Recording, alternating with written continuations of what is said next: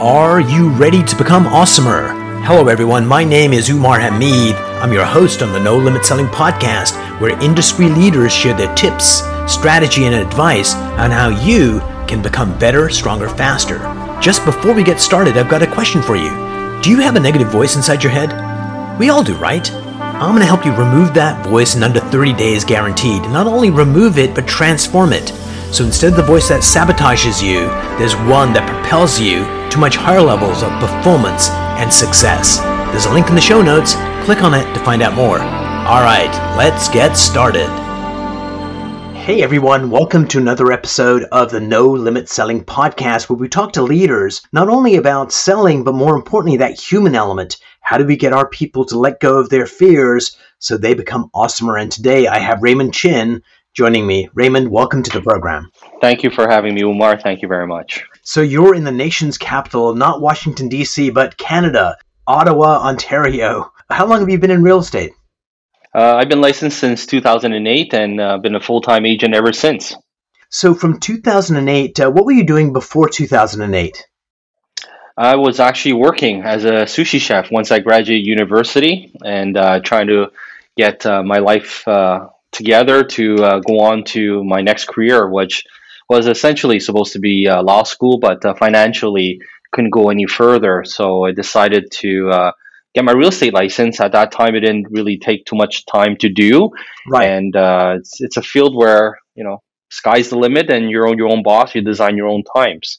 So, uh, sort of in the past life, I was a student slash uh, res- restaurant chef worker, and now here I am. Excellent. Let's go back to sushi just for a moment because that is like exquisite detail. So, in a normal bar, the bartender is uh, like part psychologist, part uh, provider of drinks. So the sushi relationship with somebody sitting at the bar is it similar or is it different? Like, do you become it's, friends? It's, do they tell you their problems? Yeah, that's a great question. It's somewhat similar. We, we don't actively sell alcohol in the bar, then. so in terms of them having a few drinks and then opening up, it's it's quite different. And and uh, nowadays with COVID, obviously, I can't imagine uh, how that would work with someone sitting in front of you if that's even permissible. But during that time, uh, people would be very intrigued on how do you make sushi, and normally they'll have two, three friends there, and they're generally caught up on uh, their conversation rather than speaking with us. They just want their food. So with sushi, this is only a guess because I eat like the girly sushi dishes. Like uh, sashimi is the most exotic that I get, but there needs to be precision when you're making uh, sushi. Number one, you're dealing with knives, but number two, the dish if we can call it that, has to be precisely what it is. It doesn't sound like there's lots of room for messing up. Uh, is that uh, a true statement on my part? But, That's correct. Uh, it's, a, it's a very disciplined uh, type of work, and you're you're dealing with a lot of uh, raw materials as well. So in in terms of cleanliness, uh, having discipline on how to work with the foods you have, that enabled me to bring on those disciplines into life in general and also believe it or not into real estate up until the, uh, today in terms of how to discipline yourself how to do things a certain way and maintain that consistency Absolutely, and that's where I was heading. Actually, I was talking to a coaching client a couple of days ago, and he is incredibly successful. But he was going back to, "Hey, I need to do open houses uh, for two reasons. Number one, you can make money at it. And number two, that you model a behavior you want the younger agents to do. Doesn't matter how fancy you get, you need to do the basics every day. And certainly prospecting for him is between 10 and 11 o'clock every morning is a religious thing that he does. So sushi allowed you to have the discipline you needed. What was the most surprising thing when you came into the real estate industry of what you thought it would be versus what it actually was? Uh, just that sense of uh, rejection, growing a thick skin that you need, especially being a newbie. Uh, people see right through you uh, because they'll ask you certain questions, and the most typical one is, "How's the market?" That's generally a test of you know what kind of agent are you, and of course uh, they are generally intrigued on what's happening on the market. And I would stumble along the way and and give answers that were not of as value. So that was sort of the fear in the beginning, uh, not knowing how to connect people in that sense when they know you're a real estate agent, uh, but unable to give that sense of value. Excellent. So What were one of the uh, first lessons you learned in real estate, let's say the first couple of years, that you still hold on to today? That's a gr- another great question. I would say do what you say and especially in a time frame that you promised it. So if you tell a client, you know, Tuesday uh, 2 p.m., I'll have that CMA ready for you. Make sure it's ready and that you're properly prepared. This is the biggest asset that you're dealing with. Anyone doesn't matter if it's 100,000 or 100 million. This is their, their one of their biggest assets. They want to make sure that they're dealing with someone that's competent and most importantly that keeps their word.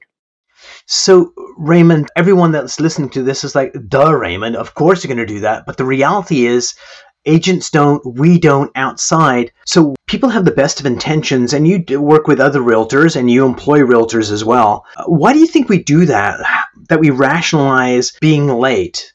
Because we know we shouldn't do that, but a lot of people end up doing it. So, what do you think the psychological issue is that allows people not to keep their word?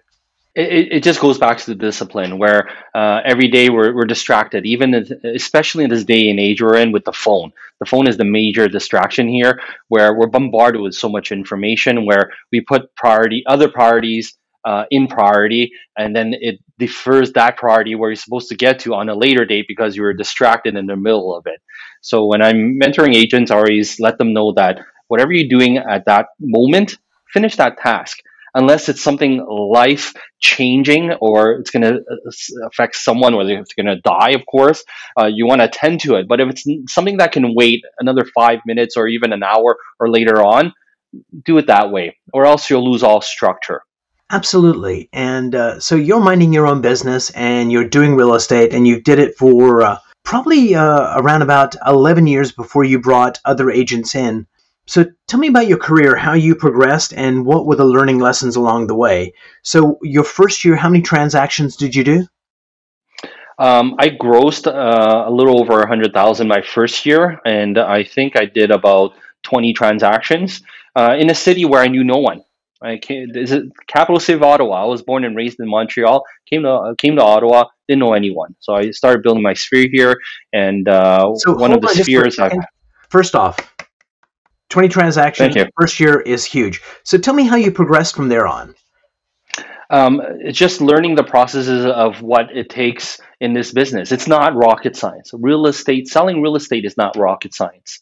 It's all about consistency and doing the right things over and over again. And of course, evolve over time as new tools come in and, and old tools that don't work. Well, should you keep them? Should you, is there a better form of that tool? Uh, you're always constantly changing. So I'm a strong believer of evolving your business and never staying complacent. Unless there's no new tools out there that you should be using, I'm always open to trying anything. Brilliant. And one of the problems that you hear is people want to. I'm going to take a time out there just for a second. I'm not sure if this is true, but this is the way I heard it. The franchise Subways, where they do sandwiches, somebody had once asked, you know, who's more successful, MBAs or farmers? Uh, being a franchisee, and they said the farmers kick the MBA's butt because all the farmers do is follow the process to the letter doggedly, and the MBA's are like, "Hey, I got a better way. I'm smarter." And I think what you said was very much do the basics, do them consistently, do them well, learn from your mistakes, and that's the pathway to success. Not going, oh, I don't need to cold call, I don't need to do this, and trying to be cleverer than the industry giants.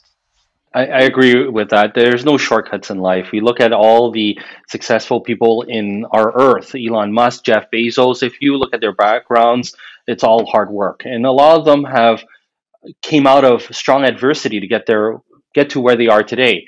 And I had a calling in in, in, in my career where I was at a very low point, and uh, from that point, I told myself, never again. I will get myself out of this. And anytime I feel lazy or I try to defer it on a different day, I'll remember that time. So I find everyone needs that sort of ah moment and never to forget about that if they start getting lazy or complacent if you want to do better. Absolutely. And this moment, did it come in your real estate career, this uh, dark moment? Can you repeat that question? That dark moment you spoke about, did that come in your real estate career or previously? Correct. It, it came in my real estate career. So what happened was after my first year, I knew nothing about personal taxes, and I didn't follow taxes. And uh, when tax season came, just put it this way, uh, I owed a lot of debt, and C- CRA, uh, the Canada Revenue Agency, they shut down all my accounts. I had no access to money at all. Even though I made a, a six figure uh, um, commission income that year, I, I pocketed nothing. And uh, I wondered what I was going to do. So I called up a friend I actually met in, the, in Ottawa we don't know uh, met have who haven't met very long, but know but we've connected very well. I gave him a call. I said, I, I, I need a favor. I'm in a bad situation. CRA froze all my accounts. Can you lend me a few thousand dollars? He goes, When do you need? I go, As soon as possible. So uh, within hours, he lent me five thousand dollars, and I can swear to you, from that five thousand got to where I am today. I'm still very, very good friends with him. I still remind him from time to time. I will never forget what you did for me. And uh, after that moment, uh, here we are. Brilliant. And what's kind of interesting is uh, everyone, everyone, everyone, everyone is going to face one of those dark moments. And you can do one of three things, and it's biologically hotwired. Mm-hmm. First thing we all do, from rabbits to humans, is freeze. And from that freeze mm-hmm. moment, we need to figure out whether we're going to fight like hell or run like hell. And I think for people that come to it, it's either you cower down and basically go into defensive mode, or you learn from the lesson and you move forward. And I think that's what leaders do. That's what winners do is move forward. And one of the ways to move forward is this is number one, realize you've fallen down. Number two, take a deep breath. And that's all it takes is take a deep breath, go, Raymond, do it with me. Just take a deep breath in because the only thing you control in the entire world absolutely is your breath. And just taking that deep breath and going, okay, what do I need to learn from this experience? And what I teach my clients is what's the smallest, tiniest thing I can do to go in the right direction? And whatever that tiny little thing is, take that step. And just by taking that step, it gets you unstuck and you start moving in the right direction. So I'm glad you had a friend that stepped up. And dear listeners, dear viewers, that there is more kindness in the world than you realize, that people are dying to help you. All you need to do is to ask, and when you're asked upon, is to help people that need it as well. Agreed. And uh, that fight and flight moment uh, that I had, I could have just gone back home, uh, go live with my parents, wherever the case is. And I said, no, I'm going to fight. I'm going to fight. Uh, uh, I can't go any more lower that I can think of um, and ask a friend who I don't know that well, but we connected very well, and see if he's willing to well, willing to help me out. And uh, he didn't even question it. I actually didn't tell him what it was for until after. Uh, all he knew is that I need that money, and um, he he just says, "When do you need it?" Now, and within hours, he gave it to me, and I put that to heart. It still puts me to tears every time I think about it. Oh, nice. So we're going to give him a round of applause for stepping up. So you're minding your own business, you're running your career, and you're probably looking around at other agents that have teams. And so, when did you realize that you wanted to build a team? And what was the first uh, toe in the water where you tried to figure out how to get a team started? There, there's so many uh, dynamics of how a team is structured. And I think it, what I've learned for myself at this point in time is what are you looking for? Are you looking for more freedom? Are you looking to manage? There's just so much of a dynamic. Uh, so myself, it came to a crossroad, cross, crossroad where my business is uh, purely referrals, but I get so many leads that I don't really nurture or take care of, and that I would want someone to nurture and take care of those leads. And as well, if I want to take some time off, I can leverage time uh, with that agent that's part of my team instead of an agent that's in the office. Can I trade you time for time? Can you take care of my agent, uh, my clients while I'm gone? Having that one agent or one partner, I would call it a partner, is that we can exchange time in that way uh, where if they need help and it still keeps it within that pot and i'm also helping that agent also grow uh, their database and essentially she has her database we have the rc and linda database and then we have the raymond chin database so that's worked out very well in correlation to the two uh, assistants that i have but without veering off topic is um, it got to a point where I had an overflow of business uh, for quite some time, which I, I sort of neglected. And I said, no, we shouldn't neglect this business. And what's a good way to capture that business and grow from there? Nice. So you can go to any networking event when we used to have live events, throw a rock and hit four real estate agents. So, how do you articulate your difference from the rest of your brethren? Uh, I would say stay humble, stay hungry. This business brings a lot of, um, um, especially with uh, live stream TV, about how real estate uh, agents operate. A lot of people get caught up uh, with uh, because we do deal with a lot of money, uh, got, get caught up with that aspect of real estate, and uh, which is why Uh, I've never had aspirations to grow a big team. Uh, I grow as it becomes uh, necessary, and uh, as long as we can handle it. So I think what distinguishes us is we're very, very personal with with our clients. We have an understanding of what their needs are, where it's really not transactional. So those leads that we've that come in that I didn't handle before, I'll transfer it to to my partner, and then my partner uh, can see if a connection can be made there. Um, because uh, the business I've built is, is by uh, by referral only, so there immediately there's a connection there, and the way I handle is much different uh, to what my partner how she likes to cater her business. So it's a very good dynamic where we have good opposites, which creates a good uh, synergy there. So I think that's what makes us a difference as a team, where we're able to handle at least those two different spheres uh, with uh, of business and with clients. So two things come up. Uh, number one, one of the most successful airlines in the world is Southwest Airlines in the U.S., and I think uh, they started to go international. And one of the things they used was we have one flight from Baltimore to Idaho. And when that starts consistently filling at uh, 80%, we're going to add another flight. And so they kind of grew organically. And sounds like that's what you did is, hey, you're going to grow as the need arises and not try and force it, which is uh, a really good strategy to use. But here's the second thing that comes up is when somebody does business with your company, there is a, a look and feel to the transaction with you. How do you balance it when you have another agent that has a different vibe? Like you need to keep uh, consistency, but you also want people to be unique. So how do you manage that dilemma of keeping a brand and also uh, letting people be individuals? Um, the partner that I have, uh, she made it very clear that she doesn't want any branding, she doesn't want any recognition. Uh, she just wants to sell real estate. She goes, Raymond, uh, you, I'm, I like to be partner with you because you have the branding, you bring in the business. I don't want to chase after leads. I don't want to build leads. I want the leads after you filter through you to come to me. Uh, it's, it's, it's just a very unique synergy that nice. we have, and we actually have a third uh, agent as well uh, with a different synergy, which I was not actively looking for, but it just makes sense for us to do so. So it's all about uh, having the right personalities uh, that form the mold of uh, the uh, what I would like to call the RC brand. Brilliant. So, Raymond, before we part company, I've got two questions for you. Number one is uh, what is a mind hack, a technique that you use to be more productive or more successful that you'd like to share with our listeners and viewers?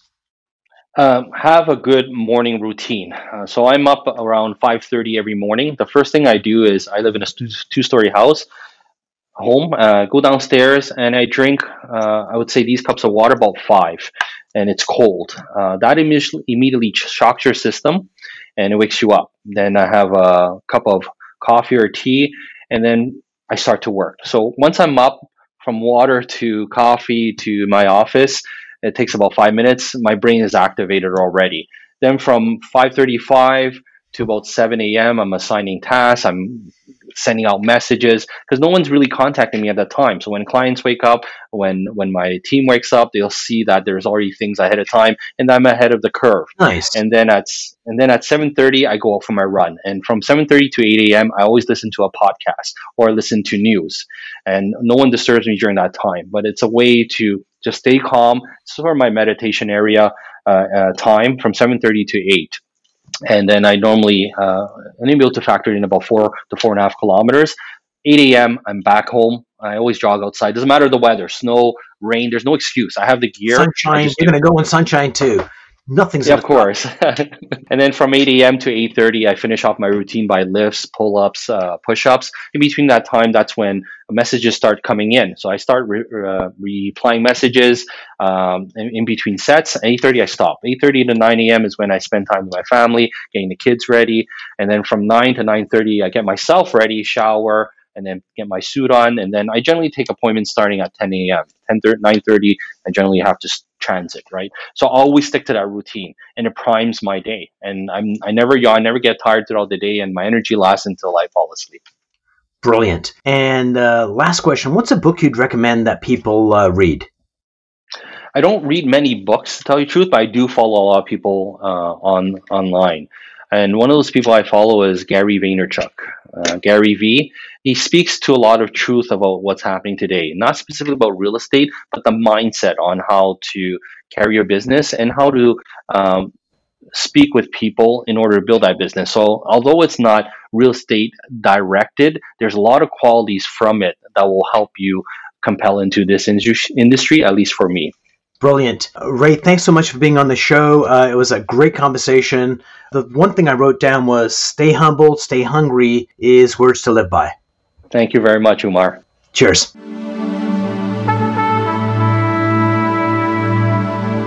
If you enjoyed this episode, please go to iTunes and leave a five star rating. And if you're looking for more tools, go to my website at nolimitselling.com. I've got a free mind training course there that's going to teach you some insights from the world of neuro linguistic programming, and that is the fastest way to get better results.